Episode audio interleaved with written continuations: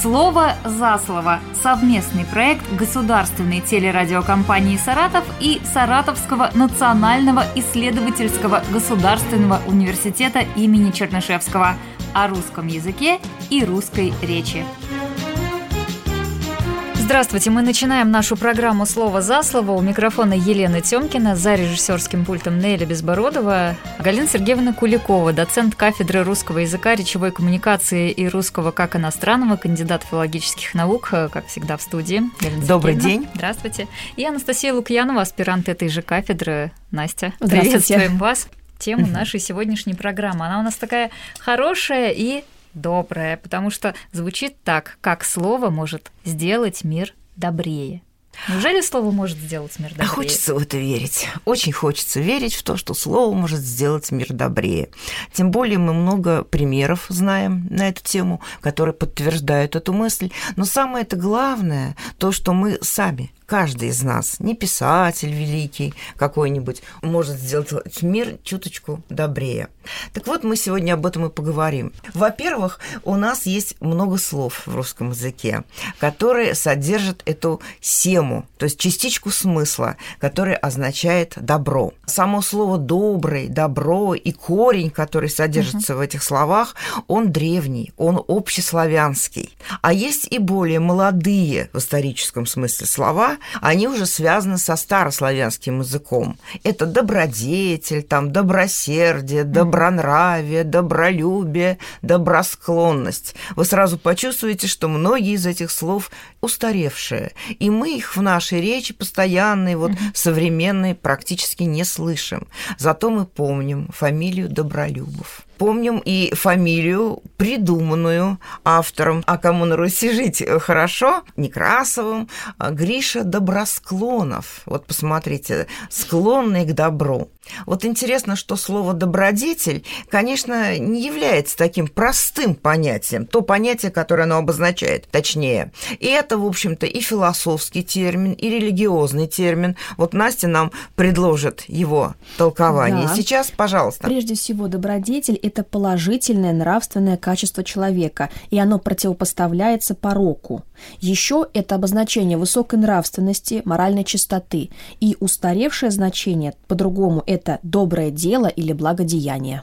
Вот мне бы хотелось это устаревшее значение э, сделать актуальным, потому что добродетель связанное с добрыми делами, потому что добро, которое у нас в сердце, но никак не проявляет себя, оно мало заметно окружающим и, наверное, пользы много не принесет. А вот добрые дела – это великая, в общем, сила, и когда люди в меру своих возможностей, и вот эти самые добровольцы или волонтеры, не надо пугаться этого заимствованного слова, потому что, в принципе, здесь э, как бы некоторое размежевание значений происходит. И слово «добровольцы», во-первых, очень сильно у нас ассоциируется с такими революционными какими-то событиями, mm-hmm. событиями гражданской войны, и потом событиями каких-то других очень важных в нашей жизни. В армию уходят добровольцы, да, а добровольцы, не волонтеры. Да, вот именно, события. Я это и хотела сказать. Э, комсомольцы, добровольцы mm-hmm. были, да, Песня такая. Песня, Песня такая, да, есть, советская. Да. Вот посмотрите. А слово волонтеры, оно как-то не связано с какими-то политическими, историческими событиями так тесно. Были, правда, волонтеры, какие-нибудь там папской армии за рубежом и так далее. А здесь от Но сейчас это же французское слово, да, да? И сейчас слово волонтеры широко используется по отношению к людям, которые помогают животным, помогают людям, которые остались в каких-то очень ну, сложных жизненных ситуациях. Поэтому слово волонтеры само по себе вовсе вовсе неплохое. И самое главное, что за ним стоит высокий смысл, если оно, конечно, отвечает на самом деле сути той деятельности, которая проводится. Если люди что-то сделали, как-то я вспоминала вот такую историю, когда у нас какую-то площадку во дворе детскую там почистили весной, и тут же сфотографировались у первой карусели, и на этом все закончилось. Такое волонтерство это показуха. Оно таким не должно быть. А волонтерство, которое настоящее, которое связано с бескорыстием и с каким-то внутренним внутренним человеческим подвигом. Хотя человек и не должен считать, что он делает что-то потрясающее. Но если есть море всяких, простите меня, извергов, которые издеваются над животными, а другая какая-нибудь женщина сама очень скромно живет, может быть, но она кота бедолагу старого возьмет с подбитой там ножкой, с обрубленным хвостом или что-нибудь еще, и потом поможет ему дожить годы свои в тепле, в ласке и в доверии к людям. Вот это маленький человеческий внутренний подвиг. Вот так и таким может быть добро, понимаете? И это очень важно. Поэтому добрые слова, их очень много в русском языке. И не надо их делать вот музейной только ценностью. Давайте их суть, э, вот сущность их значения примем для себя как жизненное правило. Потому что добродетель для нас, по-моему, то самое последнее значение и самое актуальное. Делайте добрые дела, да? Вот это самое важное. Это то, что отражено в языке. А каким образом вообще-то мы еще можем посмотреть? Вот самое просто слово «добрый». Там у нас еще какие-то есть у него синонимы, и у него есть какие-то еще интересные, близкие к нему смыслы, которые выражены в языке.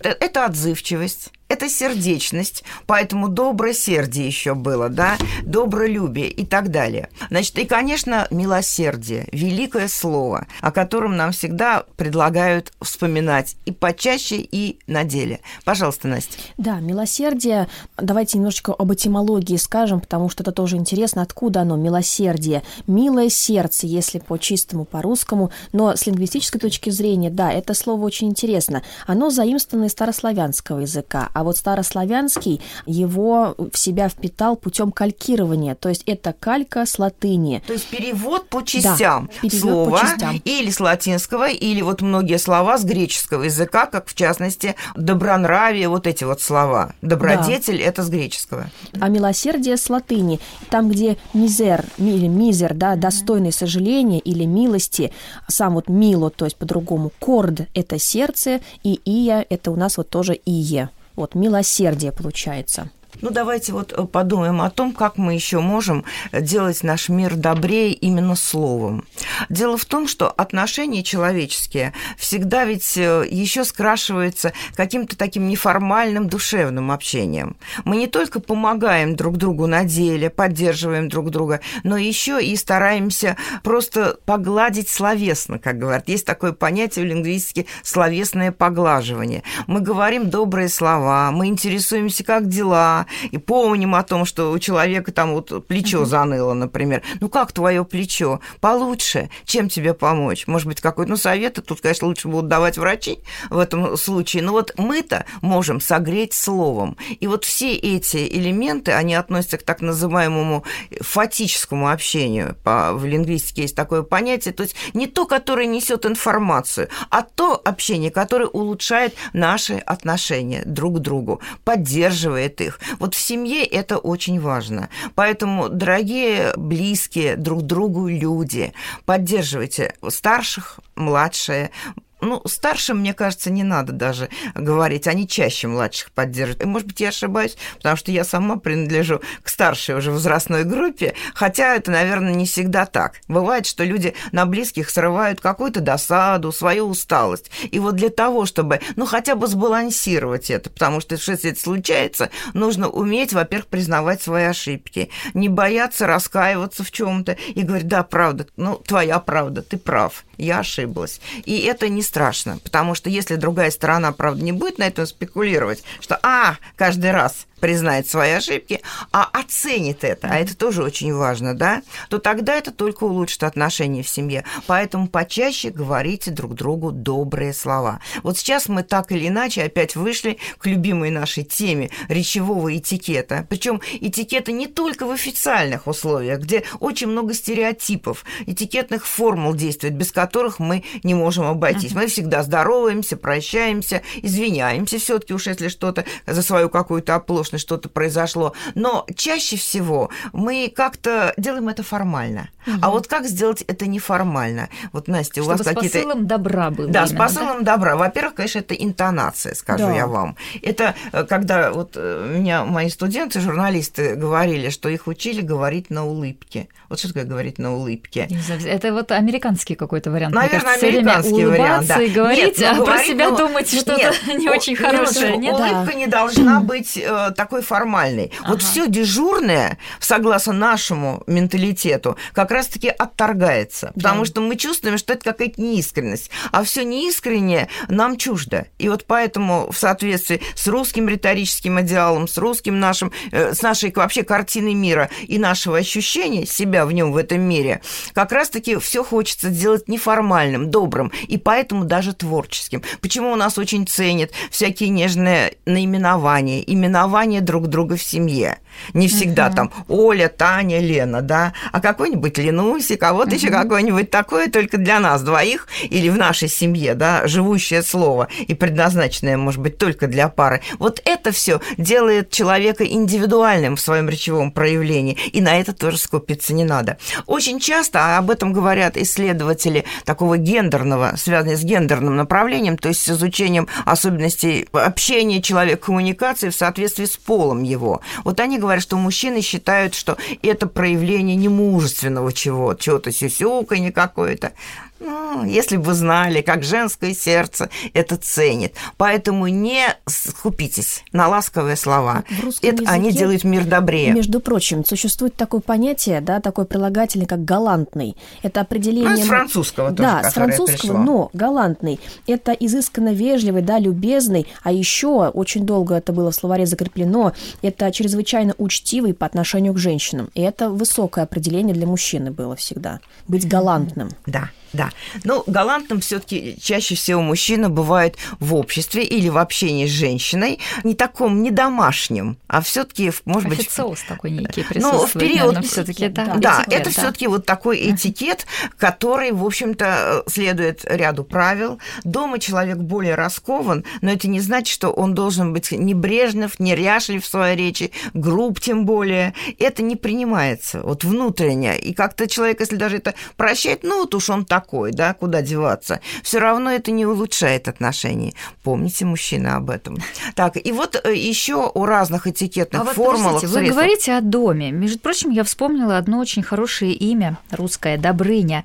И когда э, к нам приходит вот очень часто на программу руководителя ЗАГСов области Юлия Викторовна Пономарева, она нам иногда рассказывает, какие имена редкие mm-hmm. дают сейчас детям. Вот, вот Добрыня, между прочим, Появилась. периодически встречается. Да, да, да. да. А это как раз такое имя, которое несет добро. Вы знаете, вот сейчас такие имена, связанные с э, былинами uh-huh. нашими, да, с былинами богатырями, в частности, да, Добрыня Никитич, и даже вот э, с какими-то такими персонажами, Елисей, например, вот я знаю, да, у меня у одной знакомой внук Елисей, Королевич но ну, Елисей. Это вот литературное имя. Да, да, это уже литературное имя, uh-huh. литературная сказка, но, может быть, Королевич Елисей был где-то и в народных сказках, Возможно. если мы к фольклористам бы обратились или сами вот погрузились и вспомнили. Какой-то производное. Но то, что для, да, для нас вот Королевич и Елисей, это, конечно, из литературной сказки, uh-huh. но тем не менее, все равно это дух такого народного, чего-то доброго, надежного. Поэтому вот имейте в виду, это тоже, значит, важный компонент. Именование вообще очень важный компонент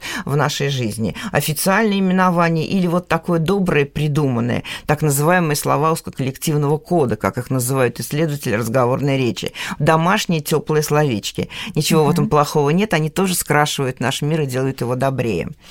Вот э, мы говорили о том, что есть интересные такие формулы, которыми мы всегда пользуемся, этикетные, вот этикетные, о которых тоже забывать не следует. Дело в том, что сейчас есть серьезная проблема. Привычка к э, использованию мобильных телефонов – и просто общение в интернете иногда из, видоизменяет и просто уничтожает порой даже какие-то этикетные компоненты. Потому что скорее сказать, Тань, ты где? Ты уже пришла? Не здравствуй, не до свидания, угу. да, по телефону. Ну, мы говорили вот о том, так что вот. сокращение да. еще угу. там Конечно, конечно, да, сокращение.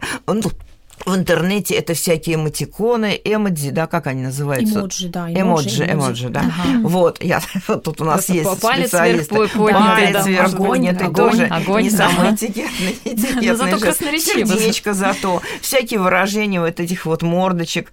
А, ну вот э, что это? Это замена, безусловно, а, тем, может быть, словам, выражением своего отношения, чаще всего, да, которые есть в ресурсах интернет-коммуникации. Ну, а вот того, что дает нам наш язык, мы иногда и не используем в полной мере. И вот эта привычка к сокращению вот этого вербального словесного ряда, да еще и интонации, теплый, добрый, вот это очень важно разрабатывать нам и не забывать об этом. Вот очень я люблю такие слова при просьбе «будьте любезны» и благодарность, благодарю. Ну, всегда люди, да, всегда люди так смотрят с интересом. Благо, да. да, благодарю, конечно, конечно, это слова абсолютно прозрачные в своей внутренней форме, красивые, даже как спасибо, спаси Бог и так далее. Угу. Они, в общем-то, вот э, в нашем сердце и в нашем языке. Это, конечно, нельзя никоим образом забывать. Вот слово благодарю редко сейчас. Вот слово благодарить есть говорить спасибо при этом. Мы говорили уже в прошлом году, по-моему, даже не в прошлом году, а весной, наверное,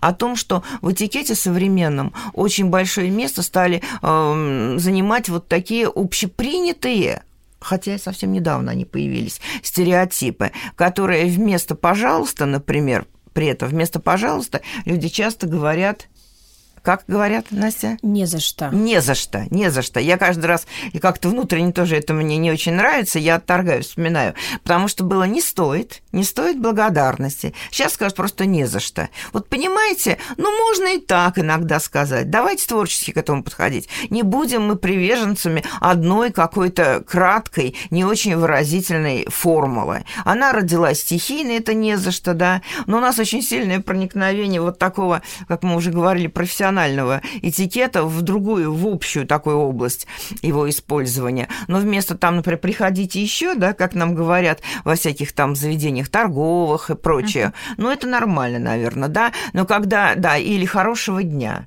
Вот сейчас хорошего дня стали все желать. Студенты при прощании. Вот, в такси тоже научном. Самое. Не, но это все таки какая-то вот такая более официальная формула. Угу. Когда все говорят друг другу хорошего дня или хорошего вечера, это ну, тоже неплохо. Это тоже проявление, в общем-то, угу. доброго отношения. Но все, что у нас становится дежурным, и вот одинаковым абсолютно, и переходит в неформальное общение. Когда это в таком вот официальном общении, это на месте. А когда мы другого ничего сами придумать не можем и пользуемся только этими формулами, вот меня как-то это внутренне устраивает. Я не скажу, что это какая-то рекомендация общепринятая, это вот моя рекомендация. А как-нибудь нежнее сказать. Вот можно сказать, ну, до вечера ну, встретимся, или как-нибудь еще. Я жду. Счастливо. Еще что-нибудь счастливо. Вот еще что-нибудь. И теплые теплые интонации. Так. А ну... Вот нам тут угу. прислали, значит, замечание, уточнение Елисей, имя ветхозаветного пророка. Ну, возможно, да, но... да, да, да. Так, господи, и, Иван древнееврейское имя. Анна, и очень многие связаны действительно да, с пророками. Но, все-таки в нашем сознании это литературный персонаж. Да, в нашем, в сознании. Ну, может, вот мы тут филологи, ну, говорят, да, все да, собрались. И поэтому королевич Елисей у нас и и выпал да. в памяти, появился первым. Жених сыскался ей королевич Елисей. Да. Вот, ну вот э, у нас еще какие-то вопросы ведь есть, да? А, ну вот здесь тоже есть вопросы. Прислали нам слово «турки» в родительном падеже раньше звучало как «турок» в словаре. Да, Уже было так. Сейчас э, по радио да. постоянно говорят турков вот. и никак иначе. Меня это вот тоже форма раздражает. изменилась или это неправильно? Вы знаете как? Сейчас в разговорной речи я вот даже видела уже, вот у меня сейчас самого нового тут словаря нет, мы, конечно, посмотрим. Турков стало практически допустимым. Мне это странно, не, страшно не нравится. Вот у нас сейчас студенты туркмены, я говорю, там сегодня там пришло ну, там, я не знаю, пришли там столько-то человек, вот там пятеро, например, туркмен. Я вот не скажу туркменов никогда.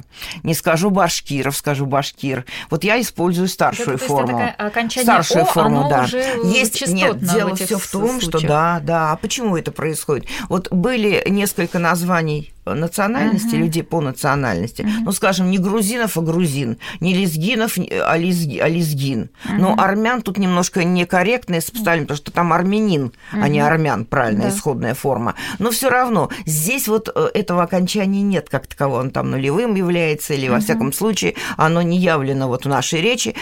А вот что делать? Есть действительно формы. Но вы знаете, эскадр и да, и название еще некоторых, особенно старых родов войска, гусары, например. Эскадрон гусар летучих, мы помним, да, у Дениса Давыдова.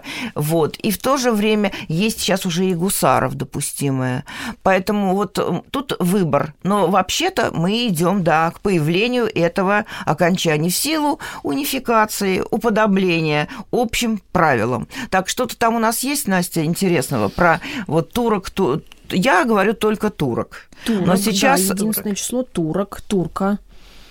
Вот в словаре это закреплено, то, да. То есть не закреплено окончание «ов»? родительным нет, нет. да? Турков, да. Но вот мне просто, я сейчас не могу точно сказать, но мне где-то как допустимо это стало, может быть, в каком-то справочнике мы это уточним по словарям угу, еще, да. потому что у нас нет. Но я считаю правильным турок турок, вот верно, ваше замечание, поэтому мне очень близко. Часто это слышу, у нас турки студенты учились, и часто угу. слышала турков, да, даже как ну, вот теперь туркменов я слышу. лексика, мне кажется. Но это не то, что снижено, это какая-то такая вот разговорная форма, она не имеет еще статуса литературной угу. до конца. Ну вот я ну, поняла, много, объяснила, да, в силу чего она возникает. Э, уподобление другим словам. Вот эта вот унификация, это очень сильный процесс на самом деле. Еще был вопрос про прокрастинацию. Угу. Что это такое? Вот очень часто мы сейчас слышим, очень угу. много слов новых появляется, угу. да, это заимствованные угу. слова. И, конечно, у людей возникает вопрос, а что это? Анастасия, что это? О, здесь на самом деле можно развести целую лекцию, но если кратко сказать, во-первых, не стоит пугаться этого слова большого и такого длинного, а, очень много значений. А, сейчас уже даже его относят к диагнозам так называемым, mm-hmm. но вот современные тоже психо- психологи говорят, что это не диагноз, это такое, это на самом деле ярлык, просто такой же ярлык, который вешается на поведение. Так вот, а, в чем еще может, вот, что, что это такое, что это? Значит, это вид такого саморазрушающего поведения, который который, а, при котором человек, он постоянно откладывает вот важные действия какие-то на последний момент. Причем, что важно, а, это откладывание сопровождается очень часто чувством вины вот, и постоянным вот самоедством. Вот это чистая прокрастинация. Тут же, значит, можно спросить, а чем тогда она отличается от лени? Очень просто. Значит, э, как отмечается психологами, лень – это пассивное поведение. Лень – это простое нежелание что-то делать. То есть ты просто лежишь, как Обломов на диване, и все, что для тебя вот возможно в данный момент, это вот сесть, как Обломову. О, это уже действие. То есть лень – ты просто лежишь. А при прокрастинации – это активное поведение. Ты делаешь все, что угодно, только не то, что, ну вот, как бы надо в данный момент, скажем так. То есть это активное такого поведения. Причем, как отмечают вообще психологи, а, прокрастинация, еще раз, это не название так вот специального поведения. За прокрастинацией может скрываться все, что угодно. А, это могут быть страхи, например, перед какими-то новыми действиями человека. Это могут быть какие-то неосознанные этим человеком его а, какие-то вот он устал, вот эти вот его ну вот, когда ты устаешь, утомление, переутомление, вот такое выгорание. То есть я это не осознаю, но вот уже дела не делаю. То есть, а э, за этим может скрываться. А занимаюсь чем-нибудь да. другим. При этом да. опять самоедствую, опять там туда-сюда. То есть нужно разбираться на самом деле, что, что скрывается за прокрастинацией. То есть это страхи, это а, какое-то вот утомление, или это, например, какая-то отсутствие психической энергии. Сейчас тоже очень популярная такая вот тема психическая энергия. То есть это состояние, это возможность человека вообще вообще что-либо делать, потому что на самом деле, вот мы, наверное, э, я думаю, встречали людей, которые очень сильно активны, постоянно что-то делают, а другой сидит, вот он не торопится, а не бежит, вот кажется, что он ничего не хочет. Это просто разные степень вот этой психической энергии. А, разная да, психическая энергия. есть вот все люди разные. Конечно. Но очень многим э, известно это состояние прокрастинации, когда стираешь белье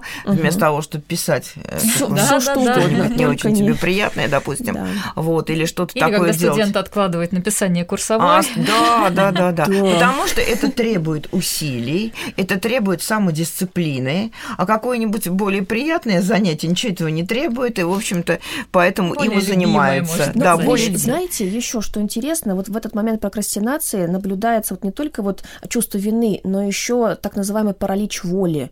То есть вот вроде бы она есть, эта воля, но она парализуется, и опять же чувством вины, каким-то, может быть, еще страхом. То есть это такое неоднородное вообще понятие, очень такое смазанное. Студент, который сожалеет о том, что он не сел вовремя за написание курсовой. рассказать, как бороться с прокрастинацией уже Потому что это всем, я думаю, да, присуще да. это состояние. В той или иной мере очень многим это присуще конечно. Ну, да, первый да. шаг какой-то делать потихонечку, полигонечку. Да. Говорят, начинай с краю. Была такая... Да, такое, начинать с краю. Начинай Или, с как краю, говорят об это самураи, да, у самурая нет цели, у самурая есть путь, просто начать двигаться. Вот. Угу. Один первый угу. шаг, и, угу. может быть, угу. дальше. Так, так, так. Еще у меня были вопросы. Э, сейчас, секунду, я попробую найти. Да, я, к сожалению, Нет, потеряла. Да, да, про, вот про квест я хотела прочитать сообщение, но mm-hmm. дело в том, что я его как-то Не могу найти, не, приходила к нам на неделе, значит, по поводу слова «квест». Вот почему э, и ведущие в радиоэфире, и э, в других источниках очень часто используют это слово. Вообще было, э, был вопрос по поводу использования заимствованных слово слов. Слово модное. Модное, да. Сказать. И вот как пример «квест». Неужели угу. нельзя заменить это слово на какое-то другое, более близкое русскому человеку, то есть вот не иноязычное, как его можно? Ну, есть многозначное слово «игра», например потому что игра в русском языке это, это может быть и спортивная игра, и детская игра, и, и игра там во что-то, и компьютерная. Такое, в принципе, оно там имеет всегда, конечно, общее смысловое начало, но игры могут быть самые разные. Чем же отличается квест от этого? Вот квест на самом деле само понятие к нам пришло из компьютерной игры, из компьютерной сферы, где квест а, это такая компьютерная игра, в котором нужно подходить к определенным персонажам на, на пути uh-huh. и выполнять их действия, возвращаться и получать какие-то бонусы и там и так далее. Вот как это одним словом можно заменить? Уже компьютерная игра и получается игра-игра не получится. А вот квест, именно как э, то явление, которое пришло к нам из-за рубежа, оно вот очень емко отражается в этом слове. И сейчас квест тоже перенесен уже в реальное пространство. Вот сейчас квестовые комнаты, так называемые, опять же, мы заходим туда, нам дают какое-то задание, мы должны это выполнить и потом получить какие-то плюшки, так скажем. Вот самая популярная игра квестового такого, мне кажется, характера, это вот было Форт Боярд на телевидении. Да, да, в начале вот как раз нулевых, по-моему, у нас она была игра такая, там был э, Леонид Ермольник ведущий. Вот Форт Боярд, совершенно замечательная игра, квест, по сути. Они получали задание, а, выполняли его, боролись за ключи, потом меняли на подсказки и золото забирали. То есть вот, а одним другим словом русским не заменить пока, мне кажется. У ну, нас вот нет такого не явления. Знаю такого слова. Нет такого Мы слова. не сможем одним словом описать это явление Безусловно. так, чтобы это было понятно всем. Угу. Угу. Дело в том, что сейчас и в музеях всякие эти игры в форме да, да, квеста да. Угу. проводятся, конкурсы, вот там что-то для абитуриентов у нас были тоже какие-то в виде, тоже в виде квеста, да. да. Угу. Ну, потому что это очень популярно, это интересно, это увлекает. Почему слово квест вот так вот прижилось в русском русском языке. Во-первых, оно специализировало значение. Здесь имеется в виду более узкий смысл. Мы уже, вот Настя объяснила, uh-huh. что не всякая далеко игра uh-huh. это квест, что, да, и вообще очень много сейчас слов из компьютерной, из э, сферы приходит, из интернет-коммуникаций. Оно короткое, это так короткое английское слово, это тоже чисто языковая причина, да, потому что в языке все, что легко произносимо, оно легко и воспроизводится и запоминается, и легче входит в язык. Вот тут несколько причин всегда заимствования нужно иметь в виду. Не всегда заимствование – это минус, не всегда это плохо. Некоторый вид в этом только влияние вот какого-то Запада, и во всем это во всем усматривает какой-то отрицательный, разрушающий нашу культуру смысл. Но я думаю, что все чересчур плохо. Понимаете, когда будут одни квесты, Угу. Вот, и ничего другого, да. Вот, когда у нас все-таки чисто формально все это слизывается, есть такое словечко, да, сниженное, вот это плохо. А если это все-таки опять-таки творчество, я сегодня за творческое использование всего, чего бы то ни было в языке. И в языке, и в жизни нашей э, взываю к вам. Так вот, значит, и квест тоже. Поэтому я не думаю, что слово квест плохое, вот, но оно значит другое, не, не любую игру. Поэтому угу. оно и заняло место в современной лексике. А вот нас сейчас слушатели Ругают? Видимо, да, просто услышали нас и э, просят э, обратить внимание еще на одно слово, которое тоже используют очень часто ведущие стартап. О, стартап. Стартап ну, это вот какая-то стартовая стартап позиция, это... стартовая площадка для да. развития бизнеса. Да, или по что сути, здесь, стартап да? это вот когда молодой еще вот бизнесмен только-только входит в нишу, это вот только его первые, вот насколько я знаю, сейчас вот э, так шаги. вот, да, первые первые шаги. То есть это маленький бизнес, мелкий бизнес еще. Он только входит стартап.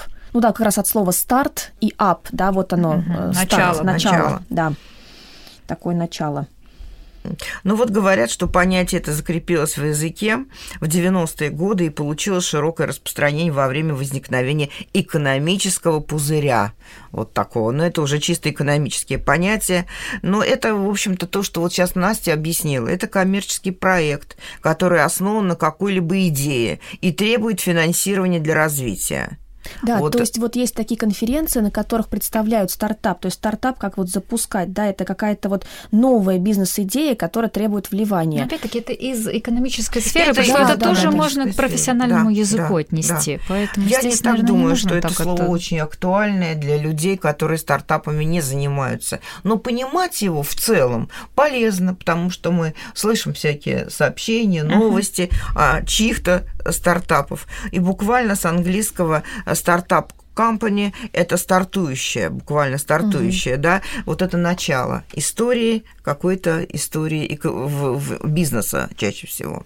Угу. Коллеги, у нас остается буквально пять минут до окончания программы. Я предлагаю к нашей теме сегодняшней э, вернуться, замечательной, доброй теме, да, как слово может сделать мир добрее. Мы ответим на этот вопрос. Вы знаете, дело в том, что вот слово может сделать э, мир добрее, когда мы, во-первых, не будем забывать в своем общении про эти добрые слова.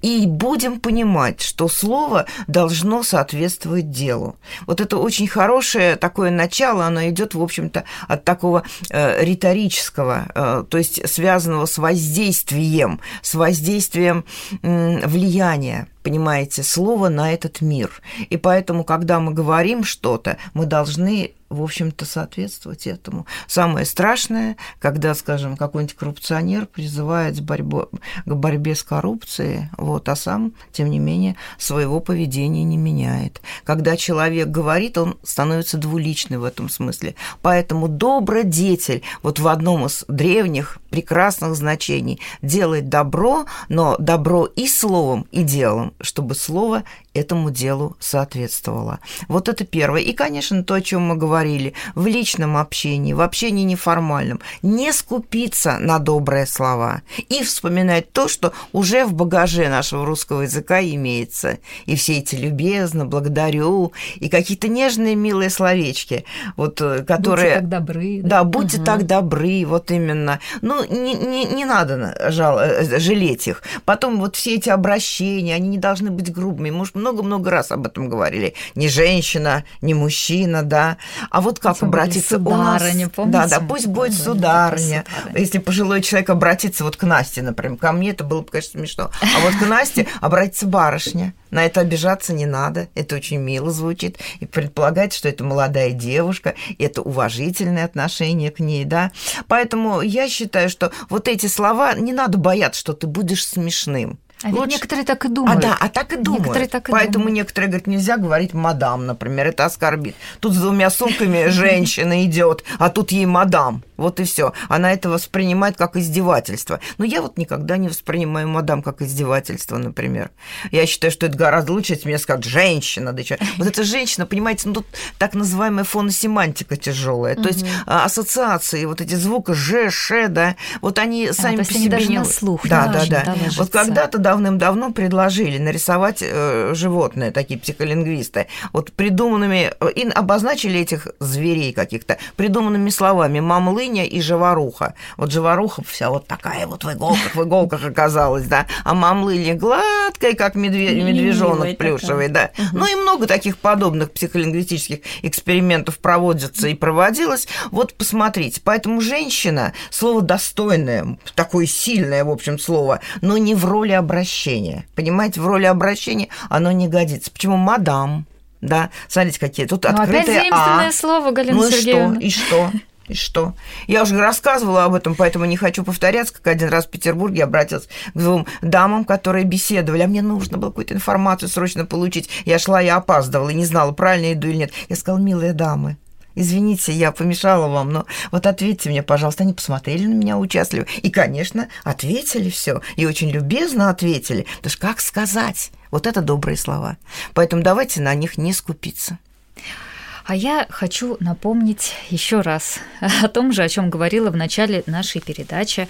А, как, собственно, с нами можно связаться? В любое время, пожалуйста, пишите нам сообщение на номер 8 927 127 19 19. Мы, э, даже будет лучше, если вы будете присылать нам эти сообщения заранее, чтобы э, Галина Сергеевна и Анастасия могли посмотреть и подготовить ответы на эти вопросы. До новых встреч в эфире. До свидания. До свидания. Всего доброго.